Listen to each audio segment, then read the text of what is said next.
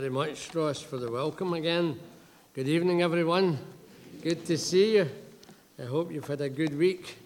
Um, I brought some extra books with me. They've all vanished except three. Um, I've got three books here. Anyone needing a book on Galatians? There's one. Uh, any more? Two. And one more. Okay, John.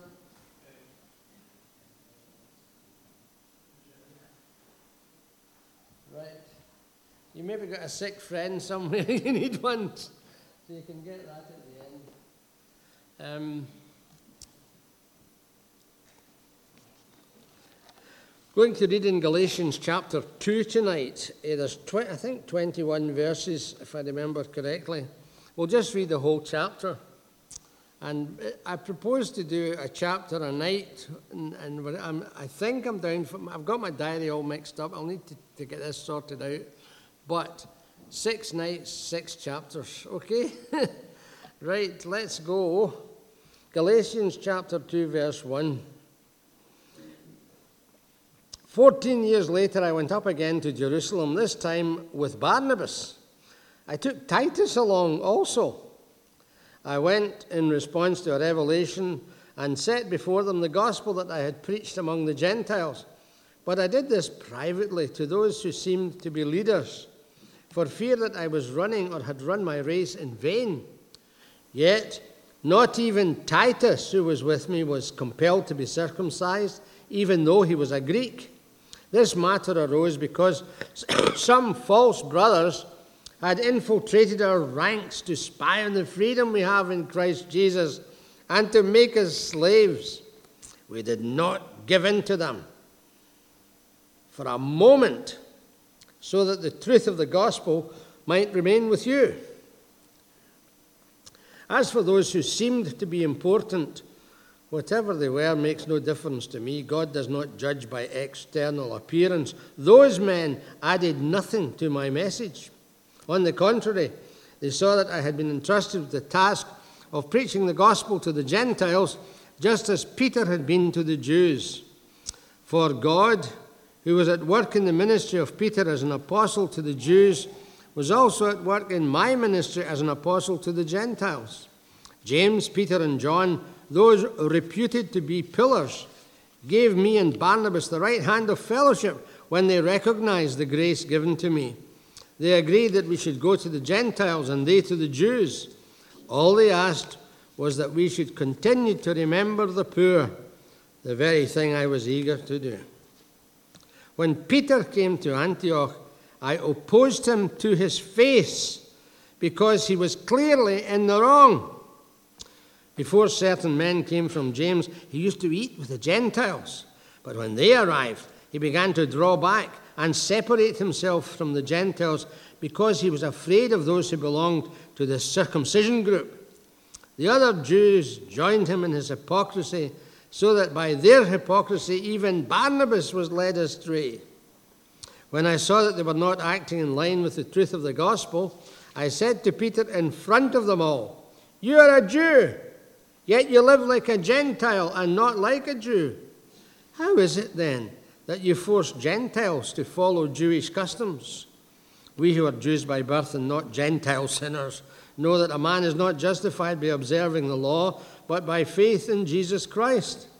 So we too have put our faith in Christ Jesus, that we may be justified by faith in Christ and not by observing the law, because by observing the law, no one will be justified. If, while we seek to be justified in Christ, it becomes evident that we ourselves are sinners, does that mean that Christ promotes sin? Absolutely not. If I rebuild what I destroyed, I prove that I am a lawbreaker. For through the law I died to the law, so that I might live for God. I have been crucified with Christ, and I no longer live, but Christ lives in me. The life I live in the body, I live by faith in the Son of God, who loved me and gave himself for me. I do not set aside the grace of God, for if righteousness could be gained through the law, Christ died for nothing." Strong stuff, isn't it? Well, you see, there were strong measures required the false teachers had wormed their way in. Um, they were like pariah dogs, and they undermined Paul's message and they undermined Paul's authority. They questioned them both, because in the time of the New Testament, just as today, in the world in which we live, we have pet dogs and pariah dogs. Pariah dogs are the scavengers of the street, and the pet dogs are the playthings of the rich. Um, they said, these pariah dogs, and uh, uh, when I say that phrase, I remember being in Brazil for a few weeks. My pal and I saved up uh, London Times coupons and got the cheapest ever fare, I think, to Brazil. Um, and when we got to Sao Paulo, the guy we were living with, I learned enough Portuguese to say, you know, six rolls and two pints of milk. And uh, I discovered when I went to the shop, round about the shop, there are all these mangy-looking dogs, frightened the life out of me. After the first day, I borrowed the clothes pole from the lady I was staying with uh, to beat off these dogs if they attacked me. One in particular scared the life out of me, a big, hairy-looking tyke. And uh, th- these were the these were the pariah dogs. And so the, they were like dogs to, to Paul. He talks about it in Philippians as well. They said he was not a real apostle, and they said he didn't have an adequate gospel. And uh, we saw last week how he went away to Arabia for three years to remold his thinking, to throw into the melting pot his prodigious knowledge of the Old Testament and to recast it in a Christian mold. Um, He had taught about overflowing grace in verse one, three to five of chapter one. Overflowing grace, indwelling peace, glorious rescue, unique sacrifice, the glorious plan of God the Father and Son together, to whom be glory forever and ever. Chapter one, verse five. So, it set this wonderful rescue plan that God had for sinners, um, and it came under dog attack, you might say. And the, the issue was, first of all, is it true? And, of course, secondly, does it work?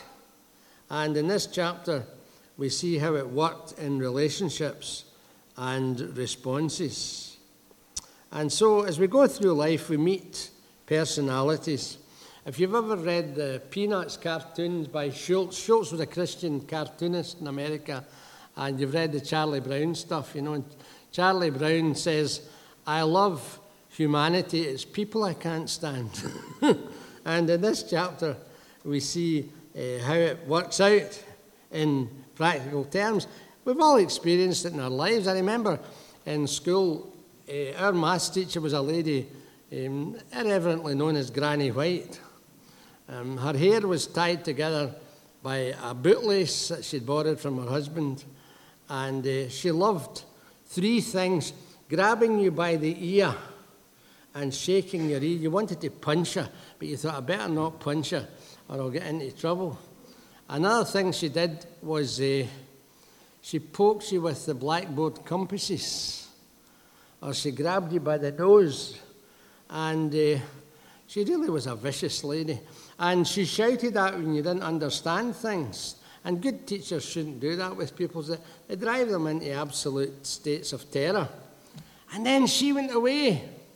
And we got this wee man with a wee kind of uh, toothbrush moustache and a wee kind of uh, high-pitched kind of voice, you know. And uh, his name was Mister Paul.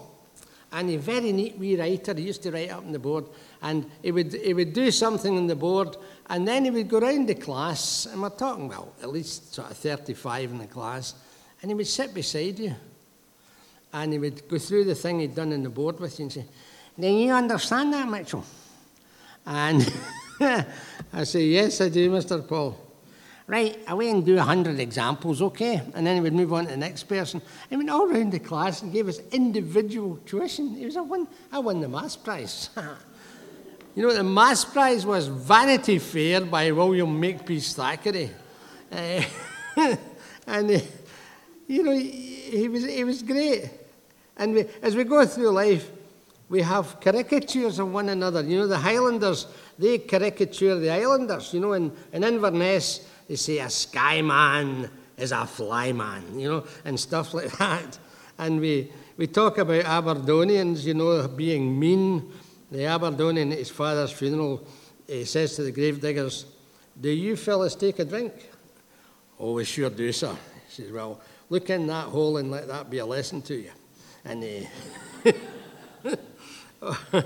Or the Paisley folk that saw at Niagara Falls, "What a waste of water." Um, or the, the Pfeiffer who told his children that um, the gas meter was a savings bank.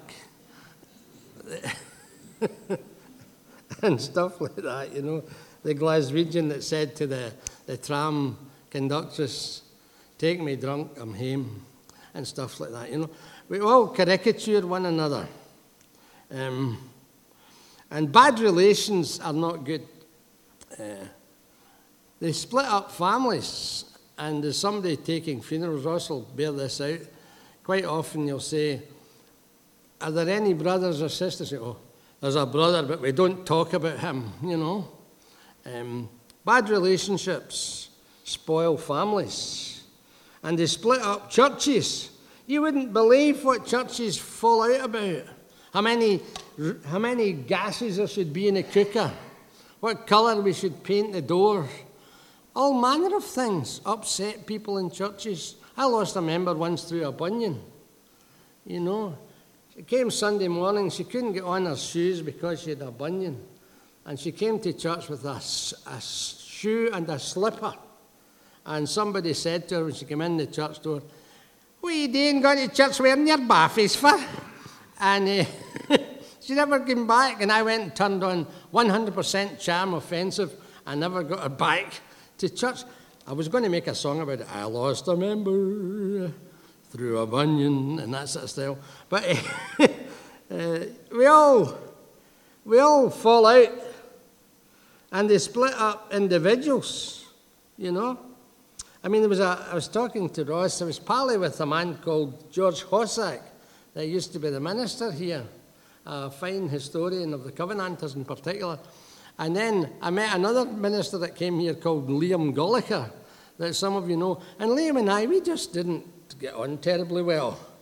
But we had to work together. And eventually, God gave us a healing in our relationship together. We both worked at it, and God was good. Um, and you get all sorts of divisiveness in churches. You get lone rangers who want to plough their own furrow irrespective of what other people think. You get divisive people, and then you get consensus people that like general agreement about things. And you meet all sorts of leaders in Christian work as well. You get the tyrants who terrorize the congregation. And you get benevolent dictators, you know, who always get what they want, but they, they get it with a smile on their face. Um, I mean, I once worked with a, a benevolent dictator in school teaching. Our headmaster was a benevolent dictator. You know, he would say things, it was outrageous things. He would say, "I have some new lady members of staff this year, and I would just like you to know that if you're a member of my staff and you're a lady, you will not wear trousers." And he was on a hiding in nothing any time they took him on. The, the Almighty did not design the female figure to be seen in trousers. And he got away with it. No, no lady member of staff in the twelve years I was there ever came to church, to school wearing trousers. He was a benevolent dictator. They forgave him because he was so good in most directions. Um, you get divide and conquer leaders. You get kitchen cabinet leaders. You get consensus leaders. And you get all sorts of carry-on in churches. In the Baptist Church, we have two kinds of growth, basically. Extension growth and ex-tension growth, where people go off and hive off and form a new congregation of sorts elsewhere. Now, here was Peter and Paul and Barnabas and Titus and uh, the Jewish circumcision party from Jerusalem with the shop stewards that were there, and they're all coming together in chapter two of this. Paul was a converted Pharisee, um, an expert in the Jewish law, who was confronted by the Lord Jesus on the Damascus Road and changed by his matchless grace. And then there was Barnabas, whose real name wasn't Barnabas, but Barnabas was a kind of summary of his character. Barnabas, um, son of consolation. Um, it means he was an encourager. And encouragers are great. Absolutely wonderful in church life when you get encouragers. You know, even when it's left-handed encouragement, you know. A man said to me going out the door once, eh, that was quite a good sermon, son, but you'd enough material in it for a special mission. And stuff like that. Uh, but he was an encourager, a highly respected Jewish Christian. And here's a fourteen-year gap from Paul's conversion, at least. And he comes to... to be met uh, by the leaders of the church in Jerusalem.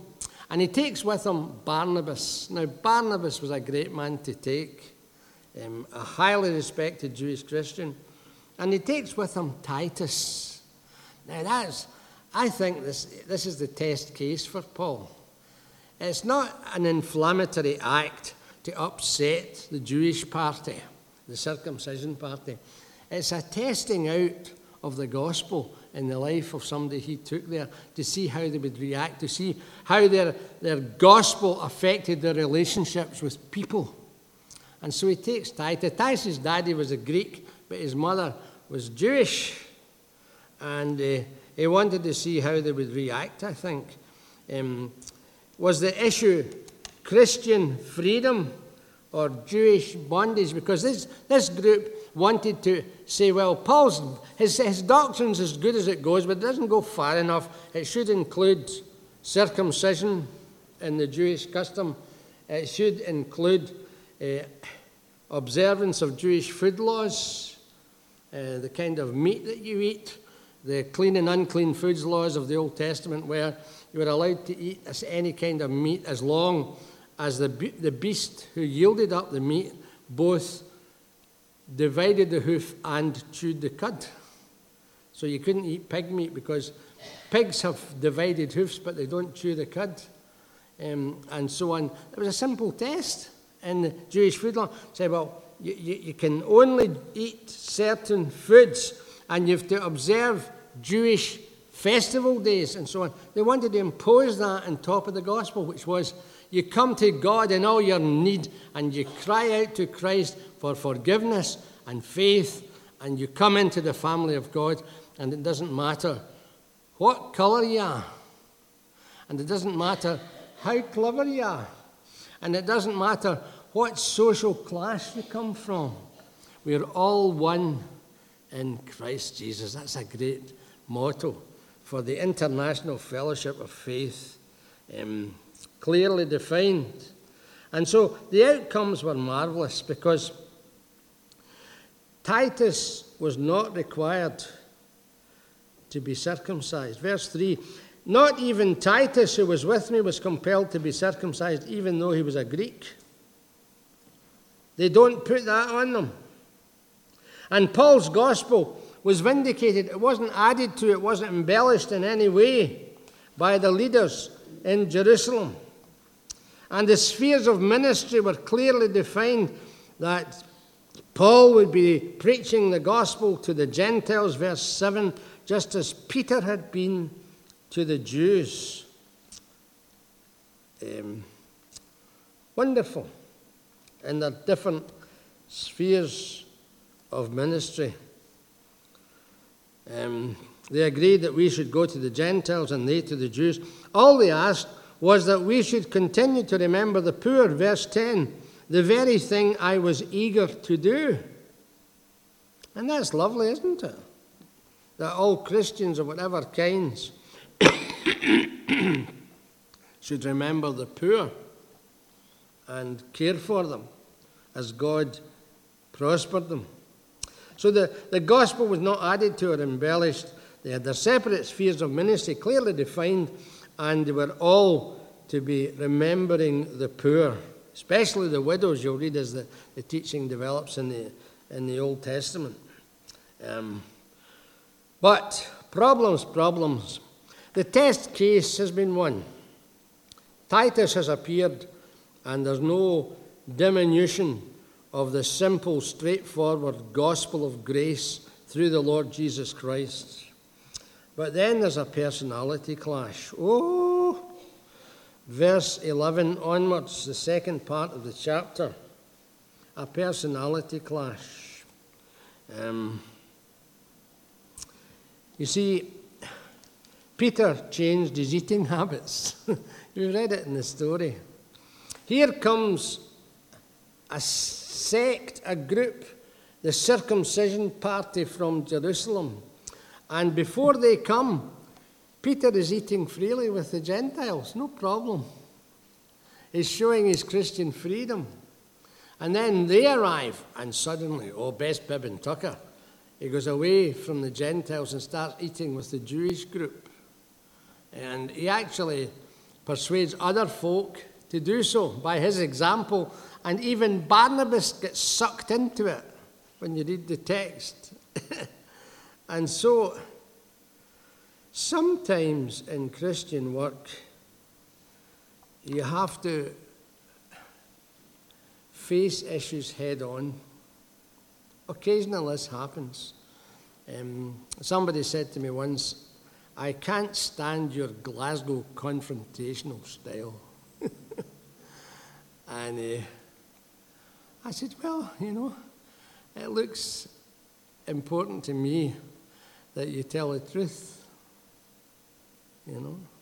And we won't go into detail about what happened, but it went right down the line, and it was it turned out it was a big truth that had to be faced, and lies had to be confessed and brought out into the open. And here, there are these... Uh, These, uh, no, these Jews from Jerusalem, the clique that were the circumcision clique, um,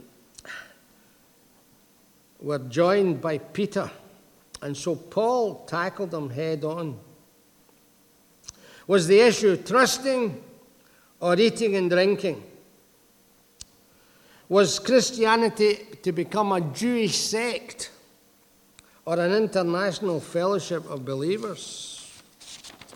And John Stott says, in resisting Peter, Paul preserved both the truth of the gospel and the international brotherhood of the church.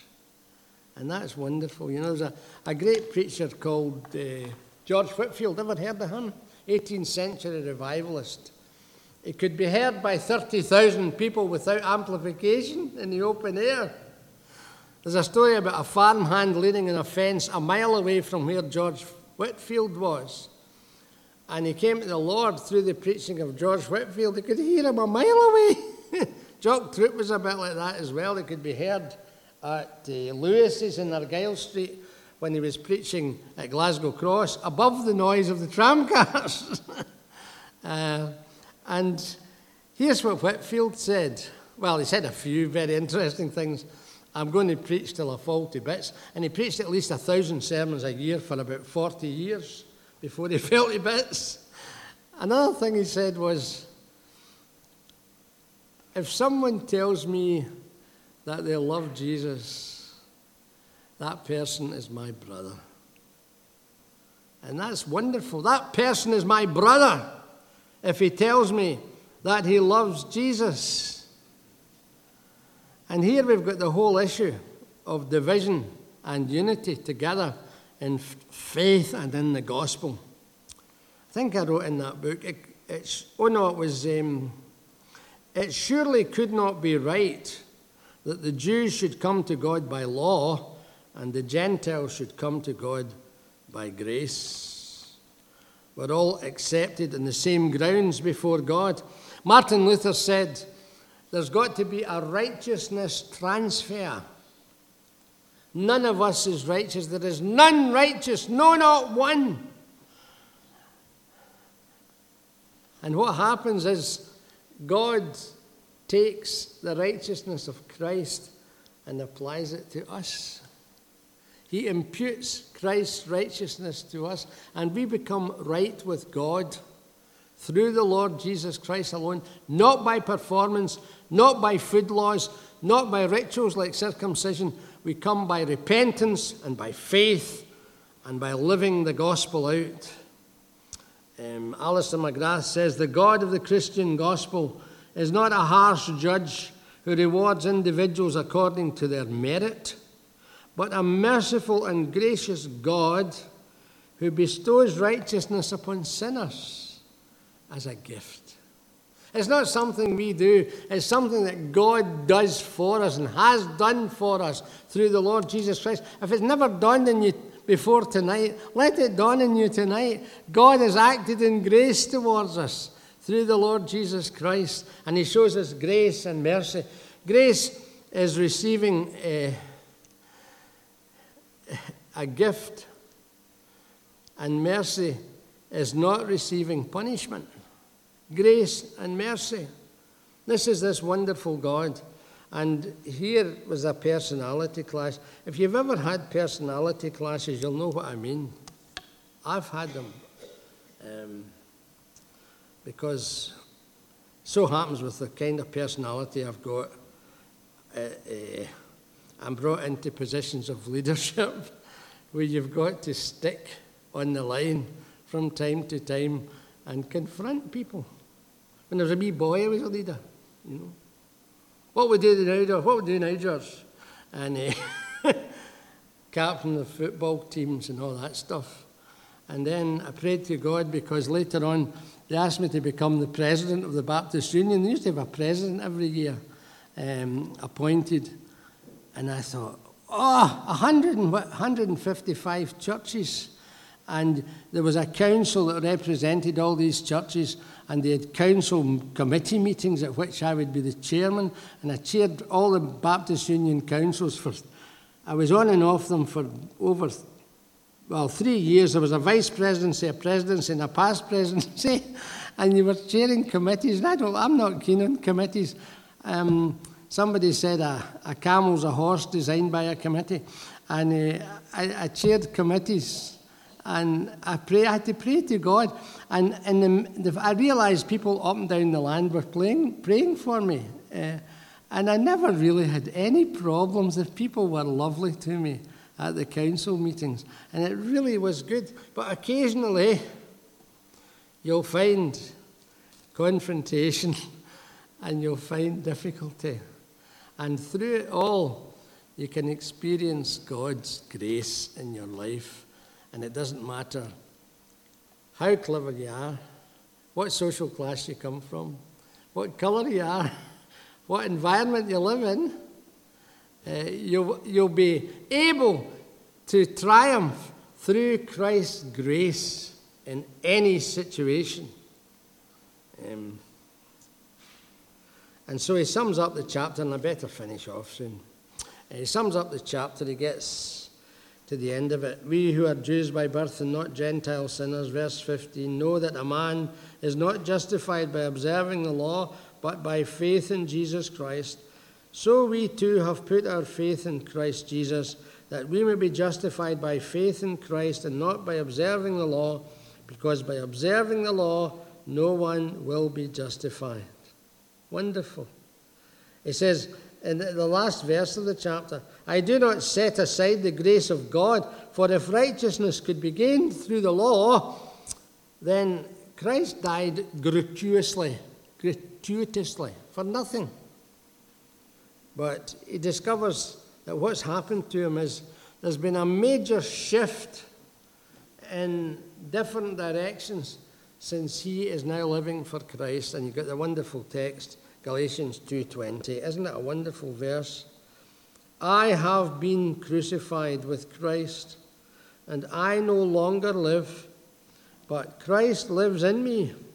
The life I live in the body, I live by faith in the Son of God, who loved me and gave himself for me. There's a change of identity. That's the first thing. There's a new me. A new me A new you. If you trust Christ, you're a new creation, Paul says. The old is gone, the new has come. We're a new creation. There's a new me. There's a change of identity. The old you is crucified, and you have to live as if the old self was crucified. And sometimes we forget. And sometimes we are so disappointed in ourselves. And sometimes we have to go to people and say, I'm sorry, I misjudged you. That was the old me talking there. But it really shouldn't have reared its ugly head in that situation. I remember once was a student at the B T I. She sat in the front, and to me she looked stupid. And all year I assumed that girl was toiling to understand what I was saying. Well, no, no, no wonder. And then at the end of the year, I, I had studied the files of the year of the, the, the students that started with me, but I hadn't studied the previous year. And she was finishing off in my first year. And I said, whatever happened to this girl? Oh, she went back to being a computer operator, you know. And I said, how can that be? Oh, did you not know she was deaf? And I misjudged that girl all year. Now, I never treated her badly in any way. I made a false assumption about what was, what was the reason for her physical facial expression. She was straining to figure out what I was saying. And I totally misjudged her. And she was away, and I, I didn't know where she'd gone. But to go before God and say, Lord, please forgive me for the way I thought about that girl all year. She was a good girl. Um, and sometimes you have to do that. Sometimes you have to for, for forgive people. Sometimes you have to forgive yourself. And sometimes you have to go to God and say, oh, Lord, please forgive me. And if there's people in the church that you don't get on with, sometimes, here's a good, I'll give you an antidote for that. You know, you know it's a great thing. Pray for them. You ever thought of that? If you pray for somebody, we say prayer changes things. But that's true. But prayer also changes people. And if you pray for somebody, God will change you, as well as the situation and the person you're thinking about. Pray for somebody who you, who's a, an, a fancied opponent of yours, and you may discover they're not opponents at all. You just look at things differently. And under God, you'll have this new identity, a change of identity. That's the first thing. He says, uh, I no longer live, but Christ lives in me. Um, and there's a change of personality. There's a new direction in my life. Because Jesus lives in me, and because Christ has forgiven me, the, the benefits of his death have affected the, the personality that I have. You know? You used to see this thing that said, uh, please be patient with me. God hasn't finished with me yet. That was a, used to have that as a slogan. Please be patient with me. God hasn't finished with me yet. We're all a work in progress.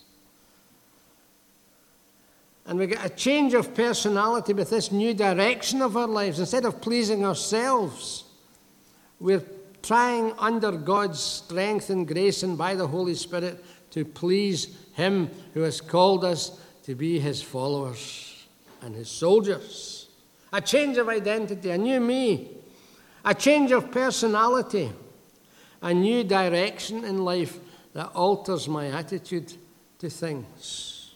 See, I was a terrible truant at school. I had a long and successful career as a truant. It was simple. My father never went near school. Uh, the only co- contact I had with school was when my father signed my report card. See, so simple.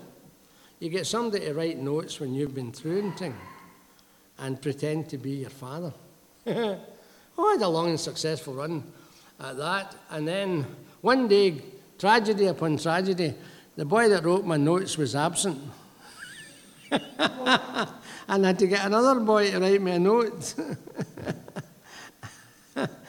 And the other boy wrote a note, and the teacher called me out, you know. And uh, here was I found out. And Miss Johnson sent me to the head teacher. And the head teacher looked at me and he says, "You're a clever boy, Mitchell. You don't need to truant from school." "Why do you truant from school?" "Oh, my pals do it, so I do it as well." And he, he said, "Well, I could thrash the life out of you," he says, "but if you look me straight in the eye and promise me you'll never truant again, I won't belt you." I said, "Okay, I promise." So I never truanted again. But you know, by the grace of God, He can change our personalities. So the flyweed truant had to become a conscientious schoolboy. And God can change us. A new identity, a new personality, a new surrender. The life I live, I live by faith in the Son of God who loved me and gave himself for me. A new surrender. I learned to trust. That's what faith is. Forsaking all, I trust him. F A I T H. Forsaking all, I trust him. A change of dependency. I don't live by my wits any longer. I will live by faith. And that's good. And the Lord will look after you. I mean, tomorrow I'm going to see Mister Gonzalez. Mister Gonzalez did my right eye cataract operation, you know. And it took ten minutes. And I said, "Bye, you've lived up to your name today, sir." He says, "What do you mean?" I said, "Speedy Gonzalez." And I'm going back for my final check tomorrow, and my eye is wonderful. I can see, I can read, with the, even without glasses. And I've got a new dependency, because each day we surrender ourselves to God. There's a big fat bishop in the Anglican Church, Bishop Taylor Smith, and when he wakened up every morning in his bed, he used to say, "Oh God, my Father, this, bod, this bed is an altar, this body is a sacrifice. Help me today to live by faith in the Son of God who loved me and gave himself for me." And so, relationships tonight, personalities. In leadership, we need humility, we need service, and we need an ambition to please God and serve his people. We need to ask God what our gifts are. What's your gift? You think you can sing and you can't sing, they'll soon let you know about it. Find your gift, develop your gift, use your gift in the leadership role that God has given you. What kind of gifts have you got? And you can be able to serve God in the most menial way, no matter how exalted the world has placed you in your rank. There's a story told about a man, Albert Schweitzer. Have you ever heard of Albert Schweitzer? He was a German. He had three P H D degrees. He had one, I think, in mathematics, one in music, and one in theology. And he was visiting some town in America, and they had a special train, and they had the red carpet out for Doctor Albert Schweitzer, who served in Africa for many years. And he, he wasn't coming off the train. He was, "What's up with the famous man?" There was a big crowd waiting to greet him. The mayor of the town and all these guys, the dignitaries, were there. And here's Schweitzer, and this old lady leads on in front of Schweitzer, and behind her is Schweitzer carrying her cases. The great professor, doctor, triple P H D, carrying this old lady's cases, you know. In relationships, loving others,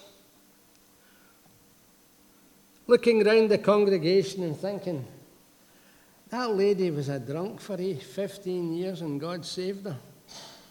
And she's praising God beside me in this church this morning.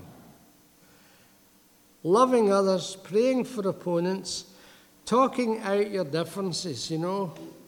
Well, uh, Winston Churchill said, "Jaw-jaw is better than waw-waw." You're always better to talk things out. I had a, a difficulty with a roommate once, um, and we were having quite a few difficulties.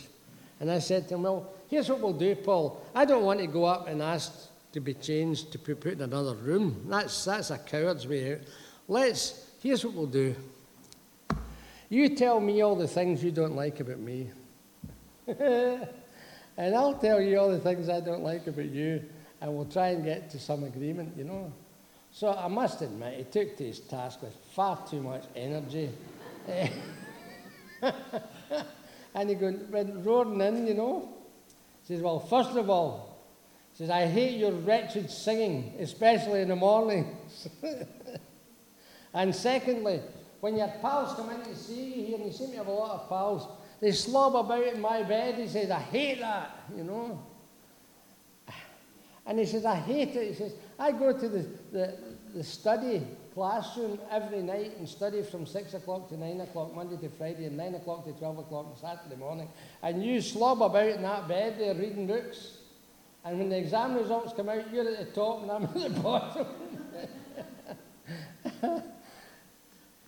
So, we, we, we and, and I said, "Well, I've only one complaint with you, Paul. You really ought to lighten up a bit and maybe have a sense of humour about one or two things." I said, "But I promise you my pals will never slob in your bed again." I said, "And I won't sing in the mornings when you're around." And we'll get together. So we, we, we, we prayed together. And we lived together for the rest of the year, and we never had one disagreement. You know what God had for Paul? He, he, he was an accountant. And he had to bring up two severely deaf children. And he and his wife did it so lovingly and so kindly. And he was a smashing bloke. And I met him later on, and we had a lovely time together. Um, talk out your differences. Rely on your friends. Friends are a good part of guidance, you know. Prayer, Bible study, circumstances, and friends. These are the four parts of guidance. Rely on your friends and their judgments about things. And most of all, cling to God. Cling to God and ask Him to help you. Let's pray together.